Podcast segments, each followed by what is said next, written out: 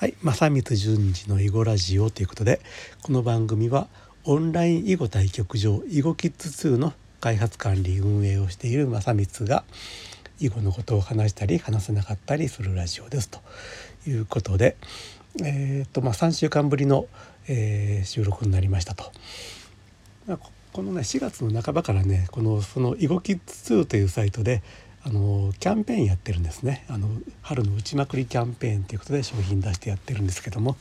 まあ、その関係もあっていろいろとね、まあ、クラブハウスとか Zoom とかを絡めていろいろとねクラブハウス囲碁会とか Zoom 囲碁会とか朝囲碁会とかねいろんなことをやったりしてますと。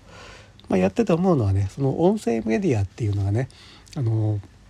やっぱりねその,、ま、その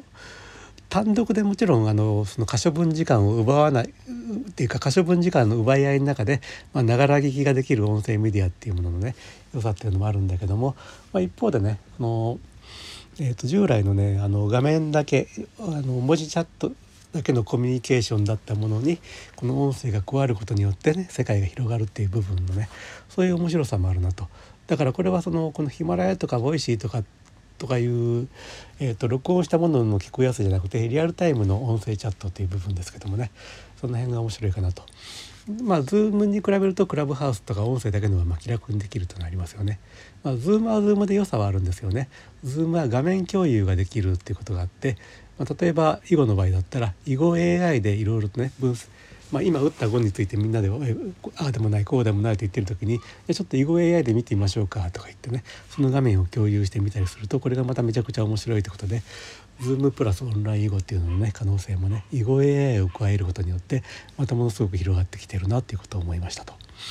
まあそんなこんなで、まあ、今ねいろんな新しいツールというかえっ、ー、とねクラブハウスとか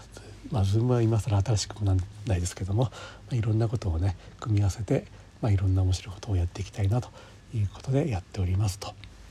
はい、ということで、まあ、とりあえず3週間ぶりで、まあ、何か一発入れとこうかなと思って、えー、とお話しさせてもらいましたということで、えー、とじゃあまたあの明日からなるべく続けていくようにしたいと思います。